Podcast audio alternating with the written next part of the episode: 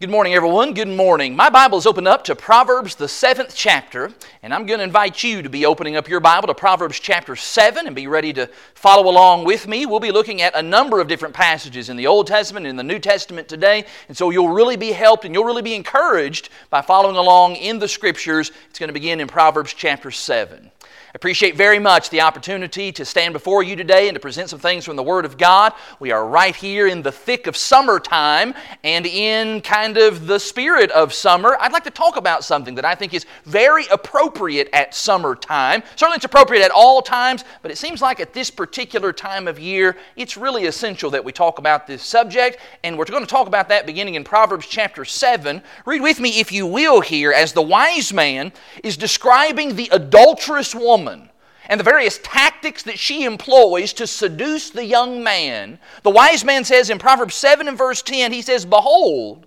the woman meets him dressed as a prostitute, wily of heart. Have you ever noticed just how much the Bible has to say about clothes? About what it is that people wear? Think about it. John the Baptist, we are told, wore a very distinctive outfit made out of camel's hair. Jesus wore a seamless tunic that was valuable enough that the soldiers actually gambled for it at the foot of the cross. Joseph very famously wore a coat of many colors, and it made his brothers quite envious of him. The priest's garments in the Old Testament were so elaborate that it takes 43 verses in Exodus chapter 28 to describe those garments. And then, of course, in heaven, in heaven it is said that we will wear robes of white.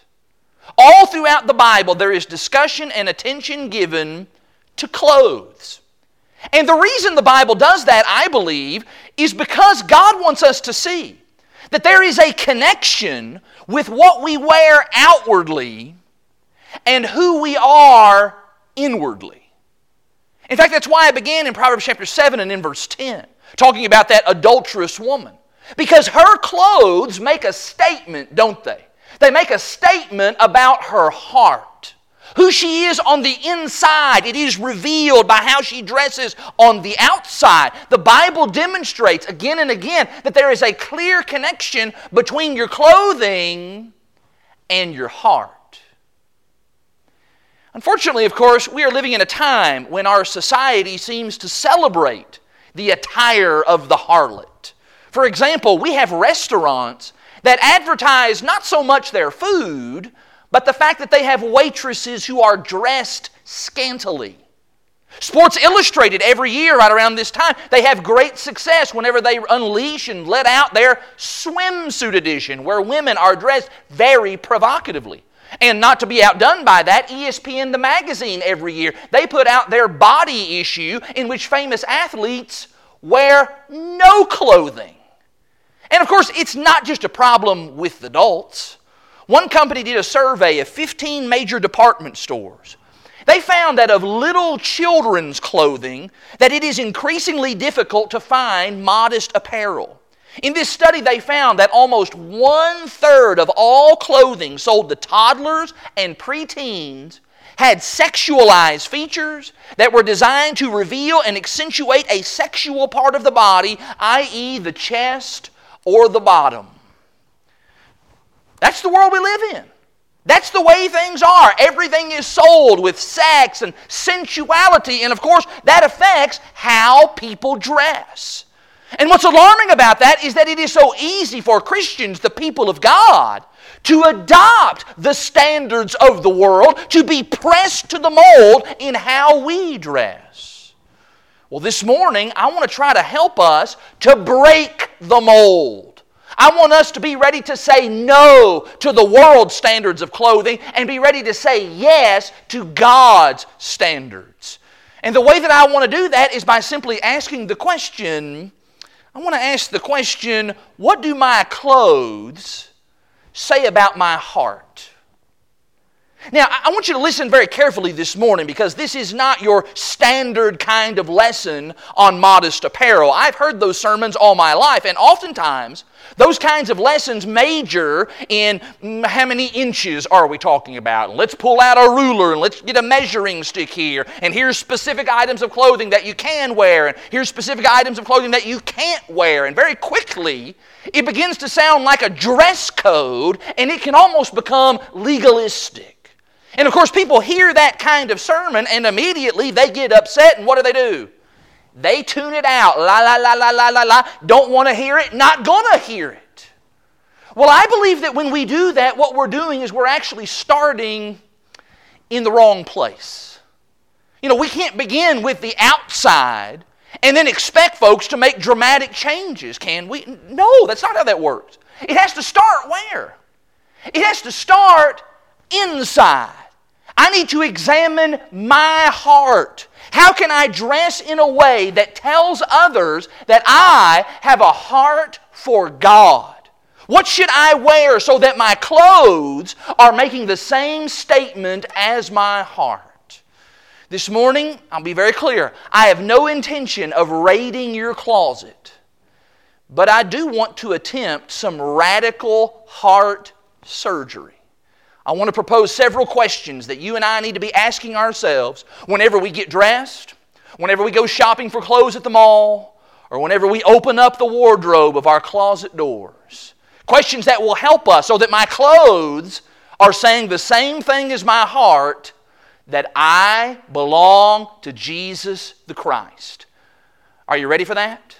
What are my clothes saying about my heart?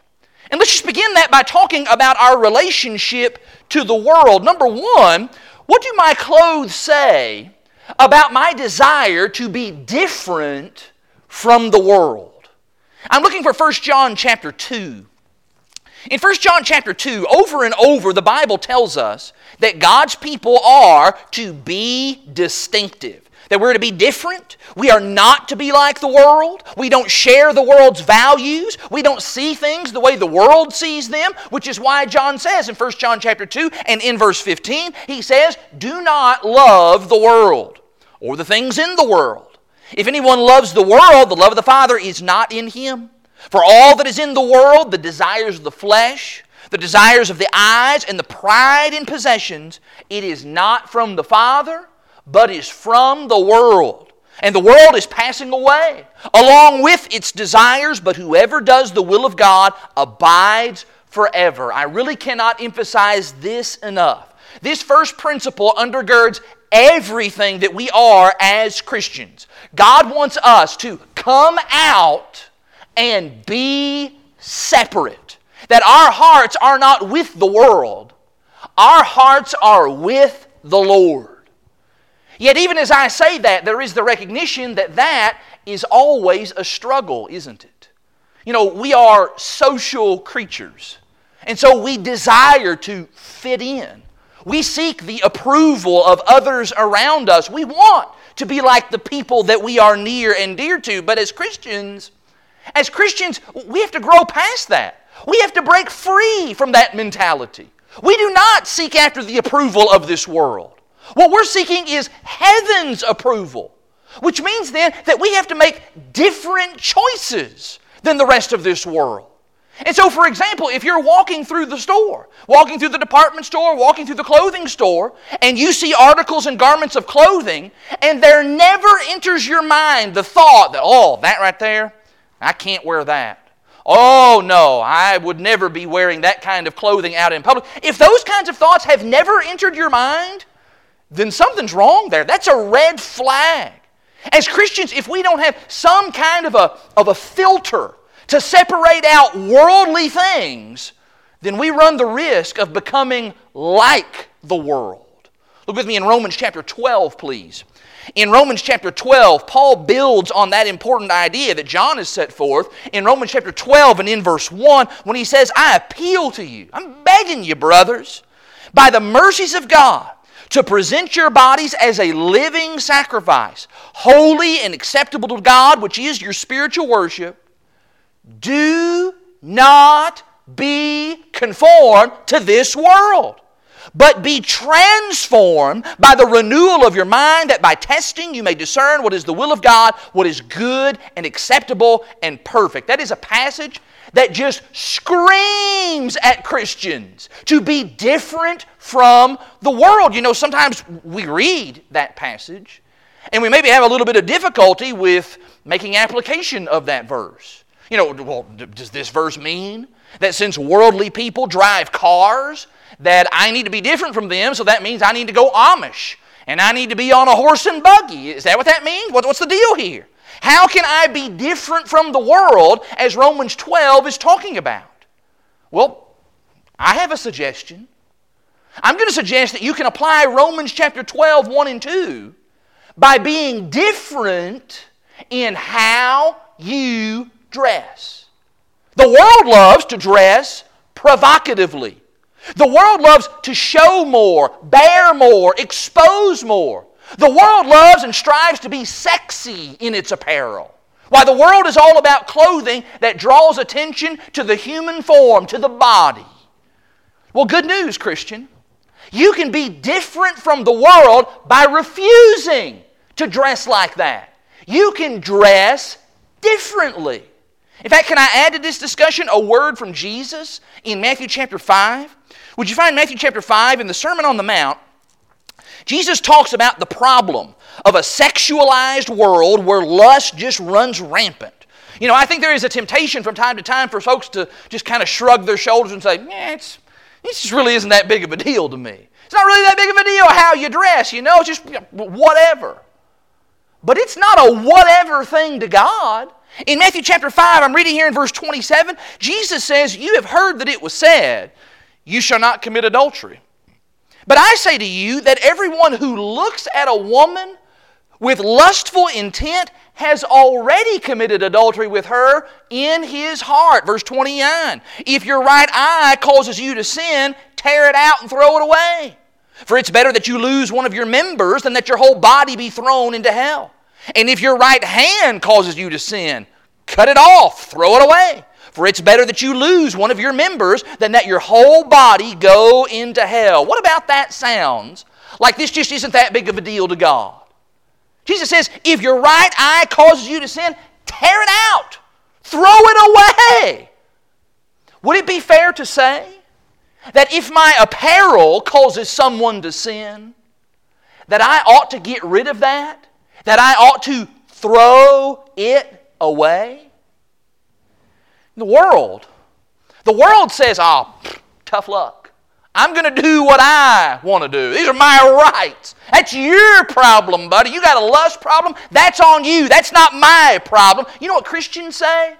Christians say, I don't want to be guilty of leading someone, causing someone to sin, so I need to be different. Look with me in James chapter 1 now.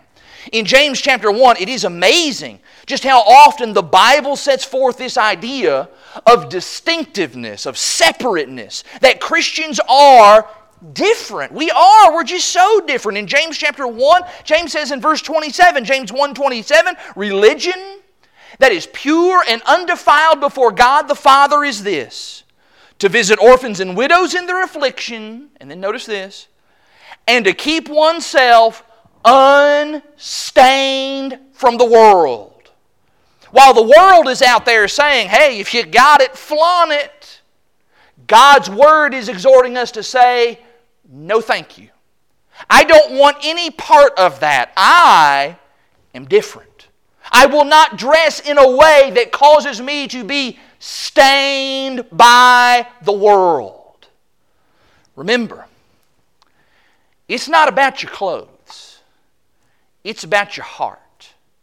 Do you have a heart that desires to be different from the world? As we think about that, let's think about this second question. And that is, what do my clothes say about my heart and about my pursuit of modesty? The passage, of course, that I'm looking for here is in 1 Timothy chapter 2. In 1 Timothy chapter 2, you know, so much of today's fashions are just intentionally designed to be provocative. But for the Christian, and especially for the Christian woman, eh, that can never work. It can never work because of what the Bible says very plainly in 1 Timothy chapter 2 and in verse 9. In 1 Timothy 2 and in verse 9, Paul says there likewise also that women should adorn themselves in respectable apparel with modesty and self control, not with braided hair and gold or pearls or costly attire but with what is proper for women who profess godliness with good works. Can I draw your attention to that word modest here? The term modest means decent. It means to have a sense of shame. And I really like the idea of, of decent. You know, growing up, some of you have maybe had the experience of, of your mom or dad maybe wanting to come into your bedroom, but you had the door closed, and so before they came into the room, they knock, knock, knock, and then they would say, Hey, are you decent? You remember hearing that? Maybe I'm kind of dating myself a little bit, but I remember hearing that from time to time. Hey, are you decent? And we know exactly what that means, don't we? In fact, if you were in the middle of changing your clothes and somebody just blundered into the room, that would be awful, wouldn't it? That would be embarrassing. Why? Because you weren't decent. This term modesty refers to that sense of decency and propriety. In fact, let me add to that. Let's build on that. Look in the Old Testament in Jeremiah 6. In Jeremiah chapter 6, Jeremiah is speaking to the people of his time who it seems were not very much interested at all in modesty and decency in their lives. And so the Lord says to them in Jeremiah 6 and in verse 15, He asks, Were they ashamed when they committed abomination? No, they were not at all ashamed. They did not know how to blush. There it is. Modesty is a feeling. It is a feeling of comfort and security that I am doing right, that I am honoring God, even in how I dress. And not only am I comfortable, but also I'm not making anybody else uncomfortable. In fact, the term modesty even carries with it the idea of self respect and being respectful of others. That I respect myself and I respect others, and I'm going to show that in how I dress. I must candidly tell you, I have never understood, never for the life of me understood, how if you walked in on a woman who was wearing nothing but her underwear, she would be mortified. She would be embarrassed. She'd be covering up. Oh, oh, oh get out of here, get out of here. Yet many times that very same woman can put on a bathing suit which oftentimes has less clothing to it than underwear. And she can go down to the beach or she can go down to the local pool and she can walk around and parade in that and not even blush. How is that possible? Well, what sense does that make? That's not decent. That's not modest. Every Christian, and especially every Christian woman, needs to take 1 Timothy chapter 2 and they need to make that their first stop whenever they open up the closet or they open up the drawer, when they go to the shopping mall, when they're standing in front of the mirror. That I am a Christian. And so what I wear, it must be decent. I could never be modeling the world's values. I don't ever want to cause someone else to stumble, and so I'm going to be modest in my choices and in particular in what I wear. Now, I, I want to be very clear right here. This is not something that preachers just dreamed up one night and said, hey guys, let's get together. Hey, let's pick a topic that we can preach on and it'll just really tick people off. Hey, can you think of something that'll just really make people really, really mad? And somebody said, oh, I know, let's talk about clothing. No, that's not how that goes. Women have understood about this idea of modesty and propriety and decency for a long, long time, even separate and apart from the teaching of the Bible. I can actually give you a good illustration of what I'm talking about here. On January the 23rd, 1961, the Portuguese cruise ship Santa Maria was taken over by Dutch terrorists. Their intent was to sell their boat to Africa. They had some political agendas and so forth. But for several days, that entire boat was under the control of these evil terrorists, which no doubt was terrifying to everyone who was on the ship.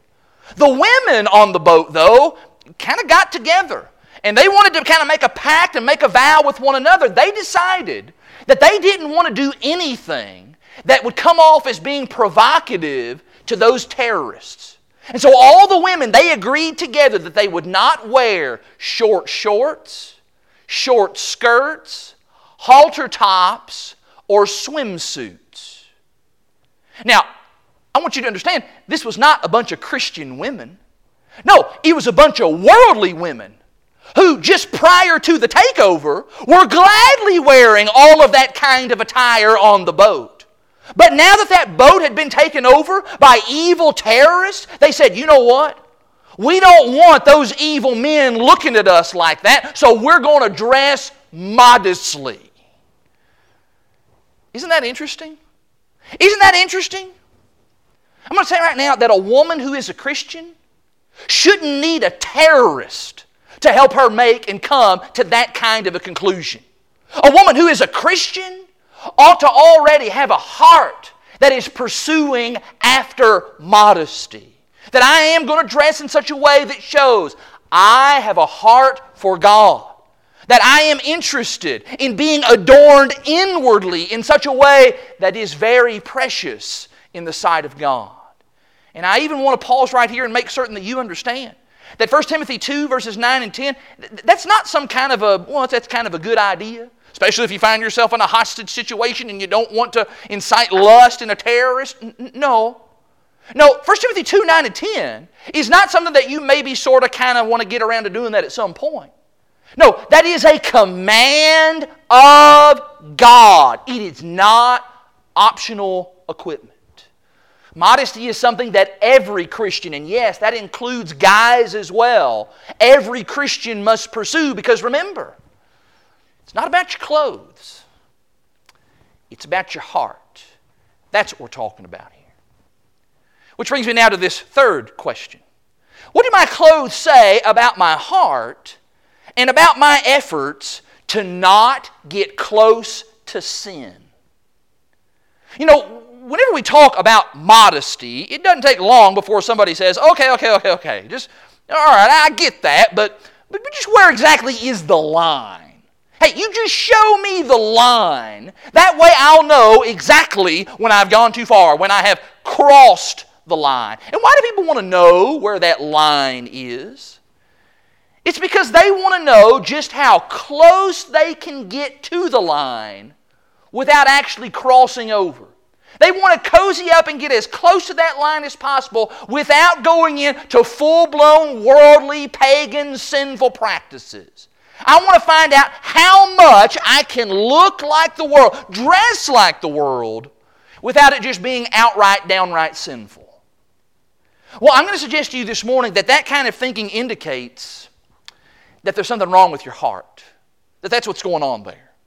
You know, is there any other part of life where we deal in those sort of, of minimums, where we see just how close we can get to danger, how close we can get to something that's bad and awful. You know, think about it. Nobody says, hmm, I wonder how close we can build our dream home to the city dump. You know, how close we can get to it without actually smelling the foul odors that come from the dump. You know, I think if we got if we got this close, uh, you'd hardly even notice it. I, I think we could do that. No, nobody does that. Nobody calls up social services and says, hey, what's the bare minimum parenting that I can get by with without you folks coming down here and taking my children away from me? You know, do you really have to feed those kids three times a day? It seems like an awful lot. It seems like maybe one or two times a day ought to get it done. Do I really have to do that? No! Nobody says, let's deal in minimal standards. What's the least that I can do? How close to something disastrous can I possibly get? Nobody does that. And so, what does it say about our hearts?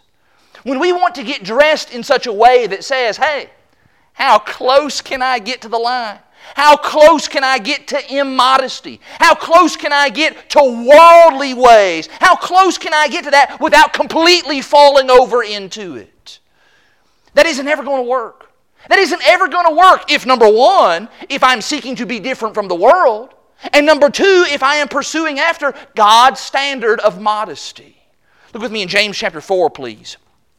In James chapter 4, James deals so well with this idea of, of getting close to sin. In James chapter 4, look at the instruction that James gives in verse 7. In James chapter 4 and in verse 7, James says this James 4, verse 7, he says, Submit yourselves therefore to God, resist the devil, and he will flee from you.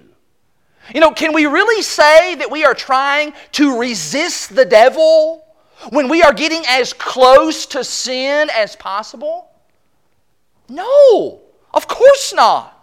That's why James says, get as far away from sin as possible. How do I know? Verse 8 Draw near to God. If we're drawing near to God, that means we're running in the opposite direction of sin. Draw near to God, and He will draw near to you. Cleanse your hands, you sinners. Purify your hearts, you double minded. Let's just be candid. What happens whenever we try to get as close as we can to the line on this clothing thing? You know what happens, don't you?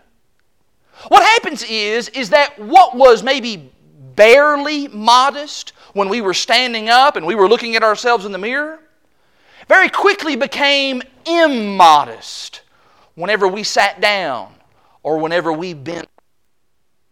You've seen that happen before, haven't you? Somebody maybe sits down in a seat and they start they start tugging. They start tugging there at the hemline. They start tugging and tugging and tugging and wiggling and squirming in hopes in hopes that more material is just going to miraculously appear. And yet, no such miracle ever occurs. And so here what we have is we have something that may have been kind of borderline whenever I was standing up. But now suddenly lots of leg is being shown. Maybe even more than I'm comfortable with, which is why I'm doing all that tugging and pulling and yanking because I know that something is wrong here. It feels wrong. Well, well what happened to that comfort? What happened to that security, that decency, that sense of respect for myself and for others? Well, all of that, all of that went out the window when we tried to get close to the line, and it just created all kinds of problems. Look with me in Proverbs chapter 6. Here's a verse that'll bust your getting close to the line mentality. In Proverbs chapter 6, this is what the wisest man who ever lived had to say. What happens when you try to flirt with sin and you try to get as close to the line as you possibly can? In Proverbs chapter 6 and in verse 27, the wise man says, Proverbs 6 27, he asks a couple of rhetorical questions. He says, Can a man carry fire next to his chest and his clothing not be burned? Answer, Nope. Verse 28. Or can one walk on hot coals and his feet not be scorched? Answer Nope. You mess with fire, you're going to get burned. That's just bound to happen. Which is why our attitude can never ever be, oh, how edgy can I be? In my clothing, how, how, how close to the line can I get? How low cut can this shirt be? How short can this skirt be? How tight can this outfit be? It's not about how close to the line can I get because remember, remember, it's not about your clothes, it's about your heart. Which will lead me then to this final question this morning. What do my clothes say about my heart and about my commitment to living full time Christianity. You know, the truth of the matter is, there's a lot of people who will agree with the first three points that we've made this morning. That is, that is until they find themselves in a situation or in an environment where it's no longer convenient to do so. For example, someone maybe says, Well, yes, I want to be different from the world. And yes, I want to pursue modesty. And yes, I do not want to get close to sin, but, but I'm getting married soon. And this wedding dress that I found, yes, even though it is kind of revealing and it is kind of, eh, it's kind of pushing the envelope a little bit, it is so beautiful. And besides, it's, it's my wedding day. It's my one special day. Or somebody maybe says, oh, well, you know, I, have I've been invited to be a part of this really fancy uh, banquet. You know, oh, it's really nice. It's kind of an upscale sort of get together and gathering. And you know what? It's really hard to find modest banquet attire. And so, yes, I will be wearing something that might be pushing the line a little bit, but hey, it's a, it's a one time event. Or maybe somebody else says, well, I really want to try out for the volleyball team. Or I want to try out to be on the school cheerleading squad. And even though those uniforms are really, really tight and form fitting, and yes, they are really, really skimpy, well, well, that's just part of being on the team, you know? It just, just kind of goes along with it. I mean, everybody just expects it. Or maybe this. Maybe here's one that'll hit you. Maybe someone says, Yeah, well, well, we're taking a family vacation, and we're going down to the beach. And of course, we're going to the beach or we're going to the public swimming hole, and of course, all the guys, all the guys are going to have their shirts off and just be wearing their swimming trunks. And all the girls, they're going to be wearing their form fitting bathing suits and their exposed midriffs and their thighs being exposed. And you know what? That's just the acceptable thing to wear. That's just the accepted attire to wear in that environment. And so that's what I'm going to do. I'm going to do that so that I can fit in with everyone else. Do you see a problem there? Do you see maybe a conflict of interest? Do you maybe see some inconsistency there? That suddenly, somehow, all of these biblical principles that we've talked about this morning that govern how we dress, and I'd like to think that everybody can agree on, suddenly all of those principles phew, disappear. They get thrown out the window. Why? Because now I want to do this certain activity. Now I'm going to this certain place and doing this certain thing. That I need to give careful consideration to my clothing, yes, when I'm in this environment. And yes, I need to care about what I'm dressed like and, and what I wear when I do this or when I go here. But of course, when it comes to here and here and over here, and when I'm doing that over there, well, God's rules don't apply in those places. Where's the Bible ever teach that?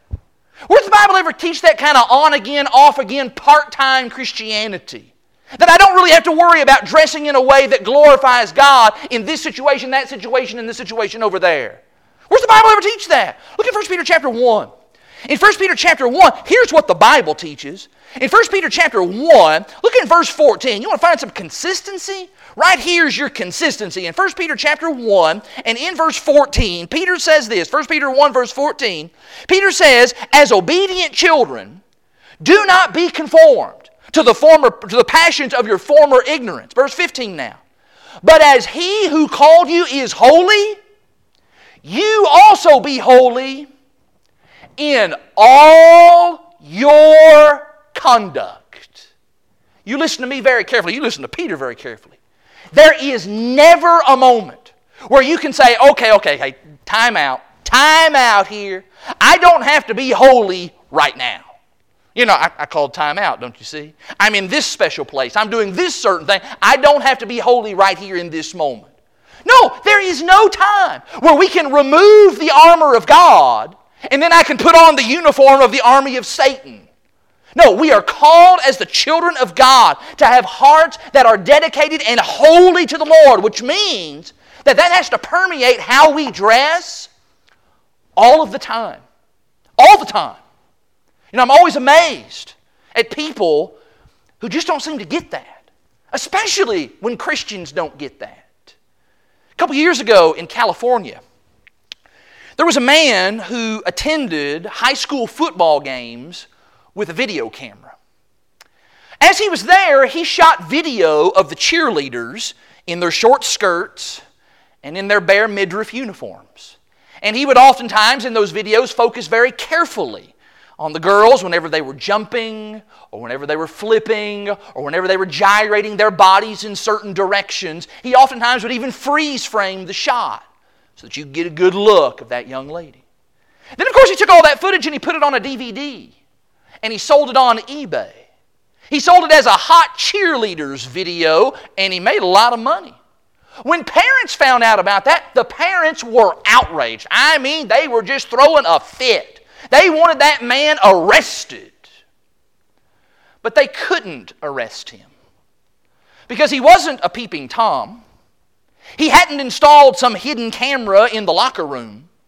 No, he just took pictures. He just took pictures of what everybody there saw when they were there at that game. One cheerleader actually said, she said, I won't feel comfortable going out on the football field in my uniform like that ever again. Well, good for her. But did it take a creep with a camcorder for her to figure out that men like to look at women in short skirts and jumping around? Really? Is that what it takes? I'll say again, there is no time when a child of God says, Oh, I'll, I'll just be immodest here. No, there's not any time. Not any place where I am not subject to the reign and the rule of Jesus Christ the King. There is not any place where I am not to be that living sacrifice that Romans 12 talked about, that I am to honor Christ in my heart always. And that is that is something that needs to be reflected in everything that I do.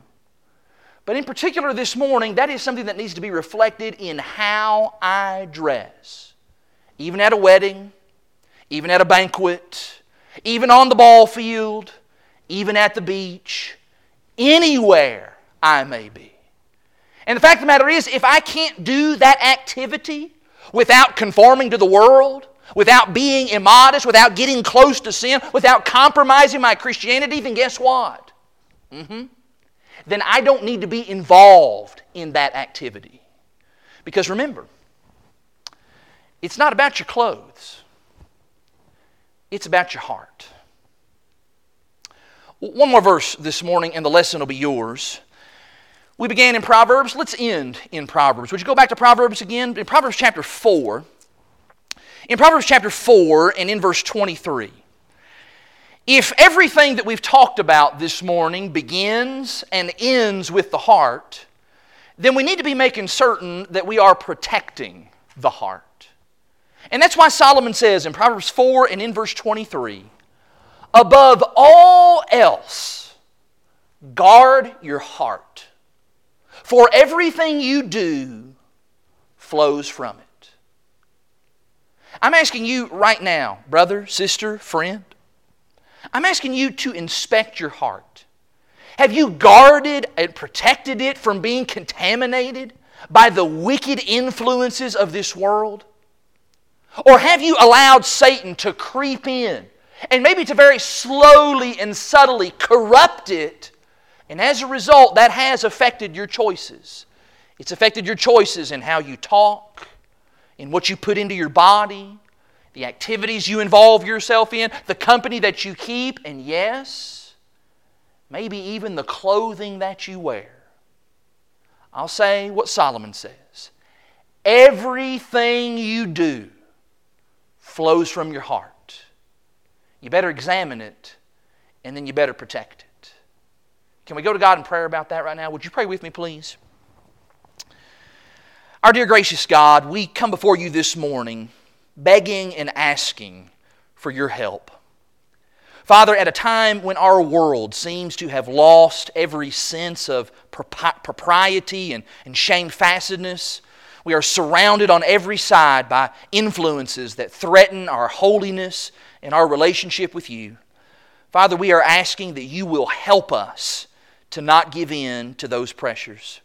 Father, grant us the courage to be different and to flee from every appearance of evil. Increase our desire to pursue after modesty and shamefacedness. Help us, Lord, to be wholly and fully and completely committed to you and to your way and to recognize that your way is always best. We thank you so much, Father, for your word that guides us in our decisions and it equips us to be adorned with godliness. We thank you so much for your Son who helps to make our hearts pure from sin and provides the way for us to be in heaven with you someday. And it is through him and his precious name that we offer this prayer. And amen.